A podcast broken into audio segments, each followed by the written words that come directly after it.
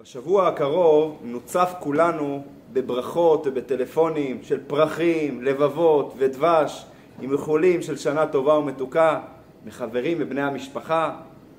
ראש השנה מתקרב וכולם מצפים ומייחלים ומתפללים שיהיה לנו שנה טובה, לפחות יותר טובה מהשנה הקודמת, שיפתחו לנו שערי השפע והפרנסה, שננצל את היכולות שלנו בשנה הבאה בצורה טובה יותר מהשנה הקודמת. אבל איך אנחנו באמת נגרום שכל האיחולים וכל התפילות, שאלוקים יקשיב לתפילות שלנו? האם יש לנו באמת דרך אמיתית להשפיע מה יהיה איתנו בשנה הקרובה? היום אנחנו נלמד שיעור מיוחד מאוד לקראת השנה החדשה על הסוד של ראש השנה. בוא נאמר ראש השנה מזווית פחות מוכרת, נבין מה אומר לנו ראש השנה. מעבר לכך שהתחילה השנה החדשה, מה המשמעות הפנימית של ראש השנה, וכך אנחנו נדע לדעת מה הדרך הנכונה לפתוח את שערי השמיים ולהשפיע לנו שנה טובה יותר מהשנה הקודמת, וכל ה... איך אומרים, כל החלומות שלנו, שנצליח להגשים אותם בשנה הקרובה. אני רוצה להציג בפניכם שני ראש השנה. אני לא מתכוון לשני ימים של ראש השנה, שזה משהו מיוחד בראש השנה שאין בשאר החגים, לפחות בארץ, שראש השנה הוא יומיים, בניגוד לשאר החגים שזה יום אחד, אלא שני סיפורים שונים לחלוטין על ראש השנה. זה לא רק שני סיפורים שונים, הם אפילו הפוכים אחד מהשני. ניתן להם כותרות ואז נתחיל להסביר את הסיפורים ולהעמיק בהם. הסיפור הראשון ניתן לו כותרת יום הדין הגדול. הסיפור השני של ראש השנה ניתן לו כותרת יום הכתרת המלך. נתחיל עם הסיפור הראשון של ראש השנה, שהוא יותר נפוץ ומקובל, מפורסם יותר. ביום הזה של ראש השנה אלוקים דן ושופט את כל האנושות. ביום הזה, ביום הזה הוא קובע לכל אחד מאיתנו מה יהיה לנו בשנה הבאה. איזה חלומות יתגשמו ואיזה חלילה חלומות יתבדו. ביום הזה הוא קובע את הפרנסה, את הבריאות, את שמחת החיים, את הזוגיות. כל הדברים הללו הקדוש ברוך הוא קובע בראש השנה. יש פיוט מפורסם שנקרא הוא נתנה תוקף, שנוהגים להגיד אותו בהרבה קהילות בראש השנה, ושם יש שם כל מיני אה, אה, קטעים שמדובר מה הקדוש ברוך הוא הולך לתת שנה הבאה. מי יחיה ומי ימות, מי באש ומי במים, מי יהיה עני ומי יהיה אשר. הקדוש ברוך הוא קובע מה יהיה לנו בשנה הבאה. זה אחת הסיבות למה חכמינו אומרים שראש השנה שונה משאר החגים בכך שלא אומרים הלל. בדרך כלל, בכל חג ובכל ראש חודש אומרים הלל בתפילה. ראש השנה זה גם חג וגם ראש חודש, ובכל זאת לא אומרים הלל. למה לא אומרים הלל? אז אומרים חכמינו בתלמוד, ספרי חיים וספרי מתים פתוחים לפניו, ואנחנו נגיד שירה? איך אפשר לשיר ולהלל את הקדוש ברוך הוא ביום דין? זה לא מתאים לבית משפט להתחיל להגיד אה, שירות ותשבחות. כלומר, בראש השנה זה יום משפט, יום הדין מה יהיה איתנו בשנה הקרובה. זה גם הסיבה למנהג הנפוץ שאיתו פתחנו את השיעור, שאנשים מאחלים אחד לשני לשנה טובה ומתוקה, כתיבה וחתימה טובה. אנחנו מאחלים ומייחלים לכך שהקדוש ברוך הוא יזכה אותנו במשפט ונזכה לשנה טובה. כך אפשר להבין גם את הסיבה לשם של ראש השנה. ראש השנה. למה זה נקרא ראש השנה? זה היום הראשון של השנה. עכשיו עבר, עברנו את uh, תחילת שנת הלימודים. האם קוראים ליום הראשון של הלימודים ראש שנת הלימודים? יום תחילת שנת הלימודים, היום הראשון ללימודים. למה נקרא ראש השנה ראש?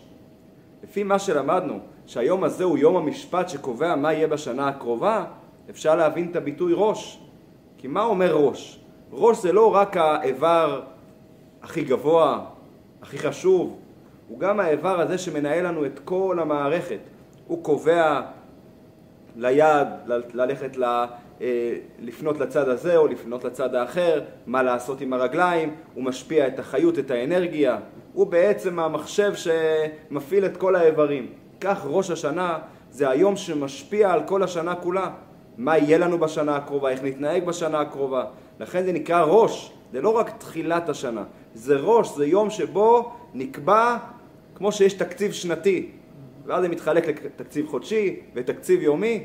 אנחנו בראש השנה מקבלים את התקציב השנתי לכל השנה, ולכן הוא נקרא בשם ראש השנה. ההיבט הזה של ראש השנה, הסיפור הזה, תופס מקום מרכזי מאוד בתפילות ראש השנה. החל מהתוספות שאנחנו מוסיפים בתפילת העמידה, תפילת שמונה עשרה, זוכרנו לחיים, וכתוב לחיים טובים, ובספר חיים, ברכה וישועה, אנחנו מבקשים מהקדוש ברוך הוא שייתן לנו שפע. גם בתפילות אבינו מלכנו אנחנו מבקשים בקשות שונות. זה בעצם מוטיב מרכזי שאם תשימו לב מוביל אותנו ממש לאורך כל התפילה, הבקשות שאנחנו מבקשים מהקדוש ברוך הוא לשנה החדשה. כשנחשוב על ראש השנה כיום המשפט, אם זה יום המשפט, מה עושים לפני משפט? מתכוננים. צריכים להתכונן. איך מתכוננים? אז צריכים קודם כל להביא סנגורים, פרקליטים טובים, זה מצד האחד. מצד שני אנחנו גם צריכים לדאוג שהתביעה, הקטגורים, יהיו כמה שיותר חלשים. איך עושים את זה? אז יש משנה יפה בפרקי אבות. המשנה אומרת, העושה מצווה אחת, קונה לו פרקליט אחד. העובר עבירה אחת, קונה לו קטגור אחד. כלומר, כשאנחנו נרבה במצוות ומעשים טובים לקראת ראש השנה, אנחנו נבוא עם פרקליטים טובים. אם חלילה נעבור עבירות, אתם יודעים מה? בואו נדבר בצד החיובי. אם אנחנו נמעיט בעבירת עבירות, אם אנחנו נבקש סליחה על כל העבירות שעשינו, אז אנחנו מחלישים את כוח התביעה. זה נשמע יותר טוב, נדבר בצורה חיובית. אז זה בעצם ההכנה שכל אחד צריך להתכונן, זה חודש אלול, במיוחד בשבוע האחרון, במיוחד בימים האחרונים, לקנות הרבה פרקליטים ולהחליש את כוח התביעה. ליום הדין והמשפט של ראש השנה יש קשר גם למצווה המרכזית של ראש השנה. מהי המצווה המרכזית? תקיעת שופר, מצוות היום בשופר. יש פסוק בתהילים שנהוג לקרוא אותו לפני תקיעת השופר. הפסוק אומר כך: עלה אלוקים בתרועה, השם בקול שופר. תחילת הפסוק משתמש דוד המלך במילים עלה אלוקים. אלוקים זה מידת הדין. בסיום הפסוק, השם בקול שופר, השם זה י"ק ו"ק זה מידת הרחמים. למה הוא משנה את השם? חכמינו מסבירים שבתחילה הקדוש ברוך הוא יושב על כיסא הדין, כיסא המשפט. לאחר שעם ישראל תוקע בשופר, הוא עומד מכיסא הדין ועובר לכיסא רחמים. אז אנחנו רואים שתקיעת השופר היא בעצם מעוררת אצל הקדוש ברוך הוא רצון וחשק בעצם לרחם על עם ישראל ולזכות אותם במשפט. אז המוטיב הזה של ראש השנה, שהוא יום הדין, הוא מתבטא גם במצווה המרכזית של ראש השנה, מצוות השופר. יש סיפור יפה, אגדה יפה מספרת על שני שותפים, יהודי וגוי. והיהודי לפני ראש השנה מספר לגוי, תדע לך, הולך להיות לנו עוד מעט חג, שהחג הזה מסמל יום דין, מה יקרה לנו בשנה הקרובה, זה יום נורא, ימים הנוראים, זה יום מאוד חשוב לעם ישראל. ועוברים כמה ימים, מגיע ראש השנה, הגוי הולך ברחוב, פתאום הוא רואה את היהודי יוצא מבית הכנסת, לבוש בבגדי חג, חיוך על הפנים, והוא אומר לו, שנה טובה, מה שלומך? עם חיוך כזה מאוזן לאוזן. הגוי התפלא, הוא אומר, סיפרת לי קודם שיש לכם משפט ביום הזה. מי ככה הולך עם בגדים חגיגיים במשפט? מי הולך ככה עם חיוך במשפט? אז אומר לו היהודי, דבר אחד לא סיפרתי לך, לכן אתה לא הבנת. לא סיפרתי לך מי השופט. אתה יודע מי השופט? אבא שלנו זה השופט. כשאבא השופט, אז אנחנו סומכים עליו שיהיה בסדר. אז לכן מצד אחד זה משפט, מצד שני אנחנו יודעים שיש על מי לסמוך. אז עד כאן למדנו את הסיפור המפורסם של ראש השנה, שזה יום הדין, יום המשפט שיקבע לנו מה יהיה בשנה הקרובה. מכאן אנחנו נעבור לסיפור השני של ראש השנה, שנתנו לו כותרת, יום הכתרת המלך. הסיפור הזה הוא שונה לחלוטין ואפילו הפוך לכאורה מהסיפור הראשון. בתפילת ראש השנה יש משהו מיוחד שאין בכל השנה כולה. מה מיוחד בתפילות ראש השנה? בכל השנה התפילה המרכזית, איך היא נקראת? תפילת העמידה, ונקראת תפילת שמונה עשרה. למה זה נקרא שמונה עשרה? כי יש בה שמונה עשרה בקשות שאנחנו מבקשים מהקדוש ברוך הוא. לשנים לאחר מכן, טוב מוטי, שנים לאחר מכן הוסיפו אה, ברכה נוספת, ברכת המינים והמלשינים, אבל זה עדיין השם נשאר שמונה עשרה. בשבתות ובחגים, תפילת שמונה עשרה הופכת להיות תפילת שבע. שלוש ברכות ראשונות נשארות, שלוש ברכות אחרונות גם נשארות, הברכה האמצעית היא מותאמת. בשבת מקדש השבת, בחג מקדש ישראל והזמנים. זה בכל השנה. כל יום חול 18, 19, בשבת ובחג 7. ראש השנה יש בו משהו מיוחד. כמה ברכות יש בתפילת מוסף של ראש השנה? תשע. תשע ברכות. למה? שלוש הראשונות נשארות, כמו כל השנה, שלוש האחרונות גם נשארות, שלוש האמצעיות יש להם שם מיוחד, מלכויות, זיכרונות ושופרות. בהם אנחנו אומרים פסוקים שונים שעוסקים במלכות של אלוקים, מלכויות, זיכרונות שהוא זוכר את כל הנבראים, ושופרות זה פסוקים שעוסקים במושג שנקרא שופר. התלמוד מסביר שאלוקים מבקש מעם ישראל. הברכות האלה זה בקשה של אלוקים. אמרו לפניי מלכויות כדי שתמליכוני עליכם. זיכרונות כדי שיעלה זיכרונכם לטובה, ובמה? בשופר. זה בקשה שהקדוש ברוך הוא מבקש מאיתנו. היה נהוג פעם אצל ההכתרה של המלכים ומנהיגים, גם היום יש מקומות שנוהגים כך, זה לתקוע בשופרות, בחצוצרות. אלוקים מבקש מאיתנו בבקשה תכתירו אותי למלך ומלכותו ברצון קיבלו עליהם, הוא רוצה שנקבל את זה מעצמנו, את המלכות שלו. פעם במדינה היה פה מנהג פעם בארבע שנים לעשות בחירות. היום זה כבר נהיה משהו כמו ארבע חודשים. אבל אצל הקדוש ברוך הוא זה נשאר קבוע. פעם בשנה הוא מבקש להכתיר אותו למלך. על כל העולם וגם על כל אחד באופן אישי. מי הראשון שזיהה? האירוע הזה של הכתרת הקדוש ברוך הוא למלך התרחש בשנה הראשונה לבריאת העולם, ביום הראשון של בריאת האדם. העולם לפי המסורת היהודית, מתי הוא נברא? כ"ה באלול, היום. יום בריאת העולם. היום השישי למעשה בראשית, זה א' בתשרי, זה יום בריאת האדם. האדם נברא ביום השישי וזה נקרא ראש השנה. ביום בריאת האדם, יום השישי למעשה בראשית, המדרש אומר שהאדם הראשון הכריז השם מלאך גאות לבש. הוא הכתיר את הקדוש ברוך הוא למלך. לכן גם נהוג לומר את המזמור הזה גם ביום השישי. יש עניין לומר את זה שיר של יום, שיר של יום, השם מלאך גאות לבש, כי האדם הראשון הכתיר ביום השישי את הקדוש ברוך הוא למלך. כך אנחנו נוהגים גם בכל שנה בראש השנה, יום בריאת האדם, להכתיר את הקדוש ברוך הוא למלך על העולם כולו. גם הסיפור הזה של ראש השנה, יש לו מקום מרכזי מאוד בתפילות ראש השנה. אם תשימו לב קודם כל את הברכות שהזכרנו, מלכויות, זיכרונות שופרות, מעבר לכך גם השינויים בתפילת שמונה עשרה, מהקל הקדוש אה, משנים להמלך הקדוש. גם בתפילה עצמה משתמשים הרבה במילים מלוך על העולם כולו, אבינו מלכנו, מזכירים את המלוכה של הקדוש ברוך הוא. אין לנו מלך אלא אתה. מכתירים את הקדוש ברוך הוא למלך. והשיג השיא, מתי זה? בתקיעת השופר, שאז ממש מכתירים את הקדוש ברוך הוא למלך. יש סיפור מאוד מאוד מיוחד על אחד מהצדיקים שקראו לו רבי אהרון מקרלין. מסופר עליו שפעם הוא ניגש חזן בתפילת ראש השנה, כשהוא הגיע למילים המלך הוא נפל והתעלף. התלמידים עוררו אותו, העירו אותו, ואחרי שהשיבו אותו ככה להכרה מלאה, שאלו אותו מה קרה, למה התעלפת, אמרת המלך. הוא אמר כשאמרתי את המילה המלך נזכרתי במשפט שאומר התלמוד במסכת גיטין, בסיפור אגדות החורבן, וזה גרם לי להתעלף. לפני שאני אגיד מה היה אותו משפט, אני אקדים רקע קצר מהגמרא במסכת גיטין. הגמרא מספרת זה היה לקראת חורבן בית שני.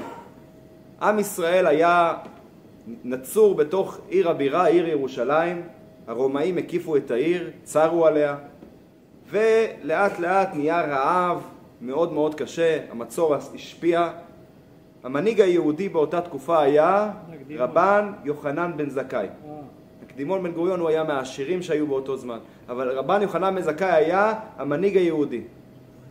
הוא מאוד דגל, או, הוא, הוא דגל מאוד בגישה של לדבר עם הרומאים ולעשות איתם שלום. לעומתו עמדה קבוצה שנקראת בריונים, הסקריקים, והם היו ממש בדעה שאסור בשום פנים ואופן להשלים עם הרומאים, רק מלחמה.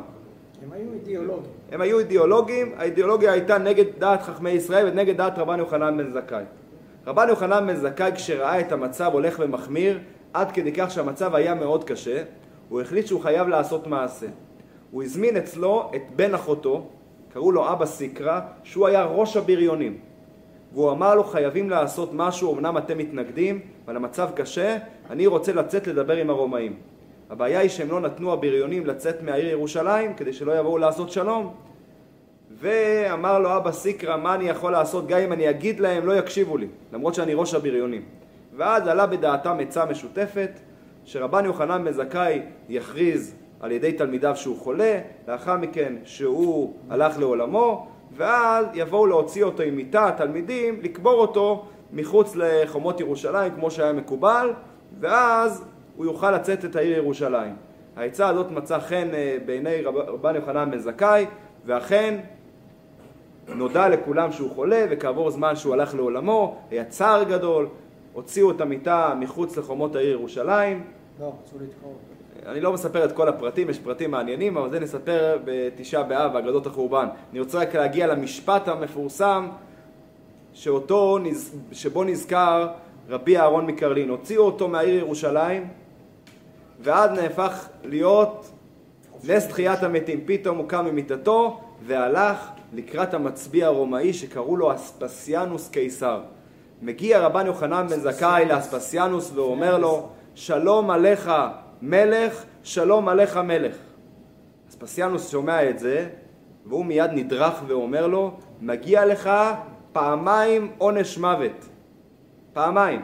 למה פעמיים? פעם ראשונה, כי אני לא מלך ואתה קורא לי מלך. פעם שנייה, וכאן מגיע המשפט שבשבילו סיפרתי לפני ראש השנה את סיפורי אגדות החורבן. הוא אומר לו משפט כזה, אם אני מלך, היכן היית עד עכשיו? למה לא באת אליי עד עכשיו? אומר רבי אהרון מקרלין לתלמידיו, כשאמרתי את המילה המלך בראש השנה, נזכרתי במשפט שאמר אספסיאנוס קיסר לרבן יוחנן, אם אני מלך, למה לא באת עד עכשיו? אתם צועקים אבינו מלכנו המלך, אם אני מלך איפה אתה עד עכשיו? וזה גרם לי ככה רעד, עד כדי כך שגרם לי להתעלף. זה שני סיפורים שונים לגמרי על ראש השנה. הסיפור הראשון מספר סיפור של יום הדין. הסיפור השני מספר את יום הכתרת הקדוש ברוך הוא למלך. אבל זה לא רק סיפורים שונים, אלא כמו שאמרתי, זה סיפורים הפוכים אחד מהשני, לכאורה. למה? כי בסיפור הראשון, שזה יום המשפט ויום הדין, מה העיקר של ראש השנה? מי במרכז? האדם. אני רוצה לזכות במשפט. אני רוצה שיהיה לי שנה טובה. אני רוצה פרנסה, בריאות, עושר, שמחה. אני רוצה. אלא מה? אני יודע שמי שקובע את זה, מי זה? הקדוש ברוך הוא. לכן אני ניגש לקדוש ברוך הוא ואומר לו, תביא לי שנה טובה, תביא לי פרנסה, בריאות, כל הבקשות שאני מבקש. אני במרכז ואני מבקש מאלוקים שיעזור לי למלא את בקשתי. זה הסיפור הראשון. הסיפור השני הוא שונה לחלוטין. בסיפור השני, מי, מי במרכז? הקדוש ברוך הוא, מכתירים את הקדוש ברוך הוא למלך. אם מכתירים אותו למלך, אז מי העבדים? אנחנו העבדים. אז אנחנו לא מעניינים. הוא מעניין, הוא הולך להיות עכשיו מלך. אמרת האדם, האדם מכתיר אותו למלך. אבל מי הסיפור כאן? להכתיר את הקדוש ברוך הוא למלך. הוא הסיפור, הוא מעניין. תתארו לכם שמשביעים את נשיא ארצות הברית.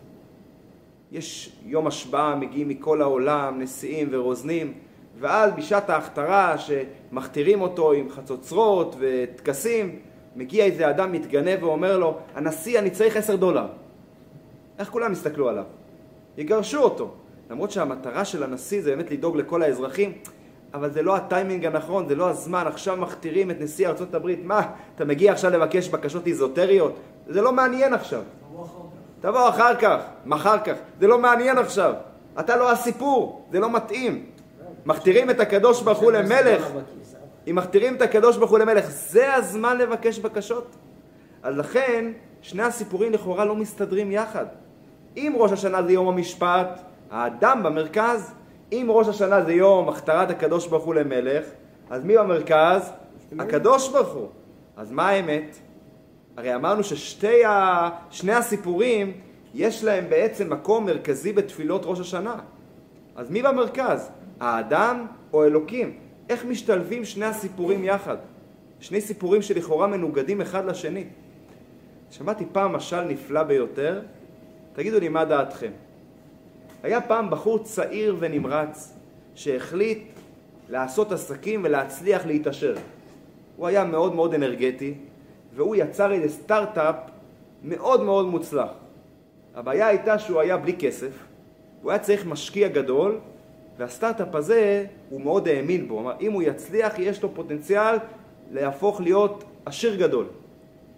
מה עושים? הוא חיפש משקיע. הוא שמע שיש איזה מיליארדר גדול שהסטארט-אפ יכול מאוד להתאים לעסקים שלו. והוא מנסה לחשוב איך אני נפגש עם אותו מיליארדר. קצת עשה בירורים, מתברר שהוא אדם עסוק שנפגש עם כל ראשי המשק האמריקאי וכל השרים בכל אה, המדינות, שרי אוצר. הוא לא מתלכלך לפגוש אנשים אה, פשוטים ולא מוכרים. אין סיכוי שהוא יפגוש אותו. למה שיפגוש אותו? כל היום אנשים מציעים לו רעיונות. הוא חושב לעצמו, מה אני עושה?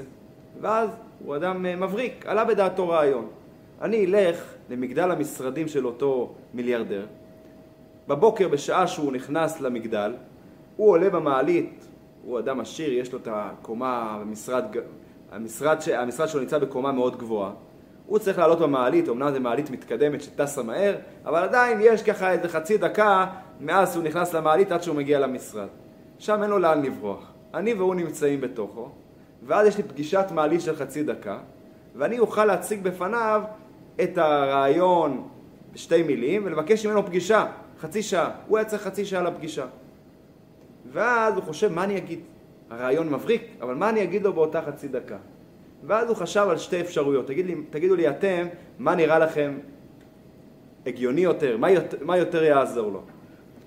גישה הראשונה הייתה להגיד לו במילים פשוטות, אני אדם צעיר, אני רוצה לעשות ביזנס. יש לי סטארט-אפ שאם אני אצליח לפתח אותו, אני אהפוך לאדם עשיר גדול. החיים שלי יהיו שמחים, מאושרים. אתה הכתובת שלי להצלחה. אם תיתן לי חצי שעה לפגוש אותי, אני אוכל לממש את הפוטנציאל העצום שיש לי בסטארט-אפ ואני אהפוך לאדם מאושר עלי אדמות. תקדיש לי בבקשה חצי שעה. זו האפשרות הראשונה. אפשרות השנייה היא שונה לחלוטין. להגיד לו, תשמע, שמעתי על העסקים הפורחים שלך, המחזור של העסקים שלך מיליארד דולר בשנה. יש לי סטארט-אפ שאם אני אפגש איתך ויציג לך אותו, תוכל להפוך בתוך זמן קצר את המחזור העסקים שלך ממיליארד דולר לשנה לשני מיליארד דולר לשנה. בשביל זה אני צריך חצי שעה לפגוש אותך. יש לך חצי שעה בשבילי? מה נראה לכם ישפיע יותר על המיליארדר? הגישה הראשונה או הגישה השנייה? השנייה. השנייה. הגישה הראשונה לכאורה אתה מספר את האמת שלך. אבל האמת שלך לא כל כך מעניינת את המיליארדר. כל היום מבקשים ממנו צדקה. היית רוצה צדקה? קח 100 דולר, תעזוב אותי לנפשי. תפסת אותי ככה, קח 100 דולר. הוא לא מעניין אותו עכשיו לדאוג לרווחה שלך. אבל... מצד שני, יכול להיות שהחוצפה הזאת כן תזכה אותו בפגישה של חצי שעה. יכול להיות שזה ידבר ללב שלו, אתם צודקים, אבל האפשרות הסבירה יותר, מה שמעניין אותו הרווחיות, הוא איש עסקים, מה שמעניין אותו הרווחיות. ולכן ברגע שאתה תיתן לו, הוא שומע שהוא יכול בתוך זמן קצר להפוך ממיליארד אחד של מחזור לשני מיליארד, קנה אותו. הסיפור הזה קנה אותו. יכול להיות גם במפגש, בסיפור הראשון, אולי זה ידבר על הלב, אבל זה רק אולי. חצי שעה להקדיש זה לא מעט בשבילו. אבל הסיפור השני בוודאי ידבר אליו. איך הוא עכשיו מגדיל את הרווחים שלו.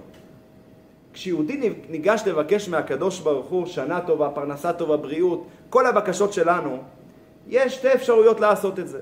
יש אפשרות אחת, גישה אגואיסטית. אני רוצה שנה טובה, אני רוצה חיים שמחים, מאושרים. אתה הכתובת, אתה הכספומט. אז אני מבקש ממך בבקשה, תן לי שנה טובה, וכל האיחולים שאדם מסרתי שיעור השבוע, מישהו אמר, יש לי שקים שלמים של בקשות. אז זה גישה אגואיסטית, אני, יש לי שקים שלמים של בקשות, בבקשה, תממש לי אותם, אתה הכתובת ולכן אני מתפלל לך. לכן אני תוקע בשופר, אני סומך עליך, אני מאמין בך, תביא לי בבקשה את כל הבקשות. זה הגישה הראשונה. מה אתה נותן מעצמך בשביל... הגישה השנייה אומרת, אני מכתיר את הקדוש ברוך הוא למלך. אתה המלך. מלך צריך שיהיה לו עבדים שימלאו את רצונותיו. לכן אני מכתיר אותך למלך. אבל כדי שאני באמת יוכל למלא את התפקיד שלי באמת בתורה, במצוות ובמעשים הטובים, אני צריך תנאי עבודה. אני צריך להיות בריא, כי אם אני לא אהיה בריא, אני אהיה במיטה, אני לא אוכל לעבוד את השם. אני צריך שיהיה לי פרנסה טובה, כי אם לא יהיה לי פרנסה, אז אני צריך כל היום ככה לחשוב על כסף, אני לא אוכל לעבוד את השם. אז בבקשה, תן לי את האפשרות לעבוד אותך, כי אני מכתיר אותך למלך. זה הסיפור של ראש השנה. זה משלב את שני הסיפורים יחד. שניהם נכונים.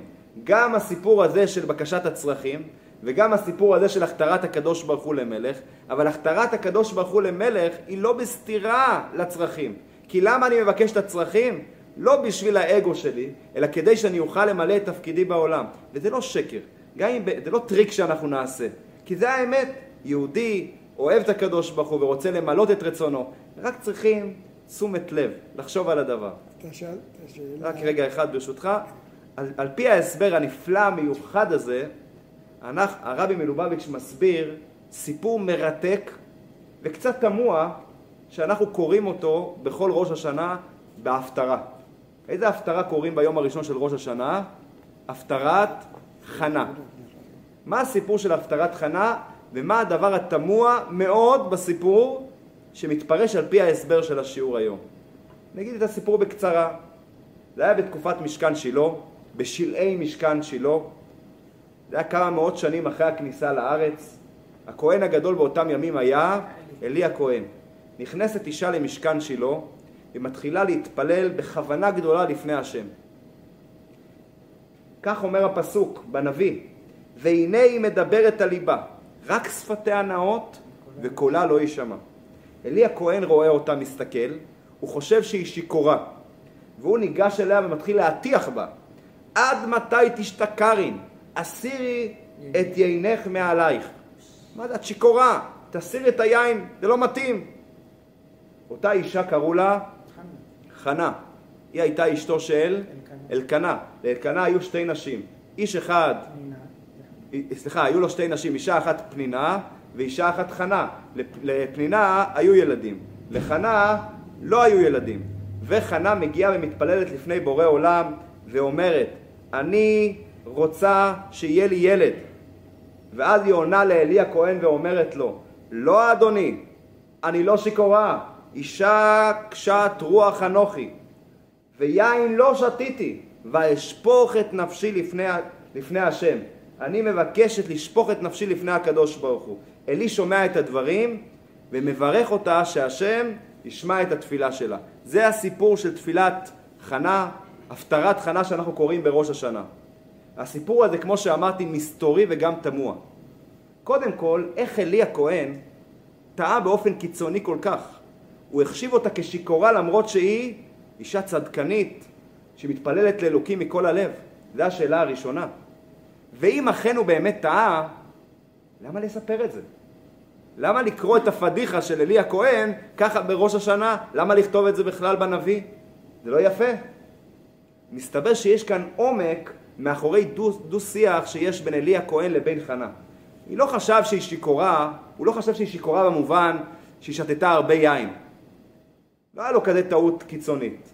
אלא, כשהוא ראה שהיא מתפללת מעומק הלב שלה, והיא מבקשת את הצרכים שלה, הוא אמר, את נוהגת תפילה שלא כראוי. אני רואה ש... מה, מה זה שיכור? שיכור הוא שקוע בעצמו. הוא לא שם לב מה הרגשות של אנשים מסביב. הוא בעצם משפריץ את האגו שלו. את נמצאת כאן, לפני השם, וכל כולך שקועה בתוך הצרכים האישיים שלך. זה לא מתאים. עד מתי תשתכרי? את נמצאת לפני השם. ואז אומרת חנה, אני לא מתבלטת, אני כאן מתבטלת לפני השם. אני לא עכשיו משפריצה את האגו שלי, אלא אני עכשיו באה ואשפוך את נפשי לפני השם. אני בביטול לפני בורא עולם. הנשמה שלי מדברת. זה לא הגוף שלי, זה לא האגו שלי. אני רוצה לעבוד את השם. ולכן אני רוצה שיהיה לי ילד שיוכל להמשיך לעשות את זה. ולכן היא גם מוסיפה ואומרת על אותו ילד שייוולד, מה היא אומרת? ונתתיו להשם כל ימי חייו. אני אקדיש אותו לעבודת השם. ומי זה היה אותו ילד? שמואל הנביא שהיה אחד ממנהיגי ישראל הבולטים לאורך ההיסטוריה. שמואל כשאנחנו נערכים לקראת ראש השנה, אנחנו צריכים לזכור מה הסיפור האמיתי של ראש השנה. אנחנו לא מרכז הסיפור. הסיפור האמיתי של ראש השנה זה להכתיר את הקדוש ברוך הוא למלך. אם נתרגם את זה בשפה פשוטה, מה הדרך הנכונה לקבל את השפע שאנחנו רוצים לשנה החדשה, את השנה הטובה ומבורכת שאנחנו מייחלים לה, אז קודם כל, דבר פשוט, להקפיד להיות נוכחים בשעת ההכתרה, בשמיעת קול השופר. זה דבר הבסיסי. זה המצווה החשובה של ראש השנה. מעבר לכך, כדאי גם להיות, מתי שמתפללים את מלכויות, זיכרונות ושופרות, כשנכתיר את הקדוש ברוך הוא למלך, כל אחד מאיתנו יחשוב על החלטה טובה ספציפית. איך אני משתפר בעבודת המלך? ואז, אם נקבל תוספת מצווה, מעשה טוב, נוכל לבקש מכל הלב מהקדוש ברוך הוא תנאי עבודה. הנה, אנחנו רוצים להשתפר, הכתרנו אותך למלך, עכשיו תיתן לנו תנאי עבודה, בריאות טובה, פרנסה, תמלא את משאלות ליבנו, וכך אנחנו נהיה באמת ראויים לבקש ברכה טובה ושנה טובה ומתוקה מהמלך, מהקדוש ברוך הוא. אז שנה טובה ומתוקה. אני אשמח אם תשתפו את השיעור לעוד חברים ובני משפחה ותזכו אותם גם לדעת איך לבקש שנה טובה ומתוקה.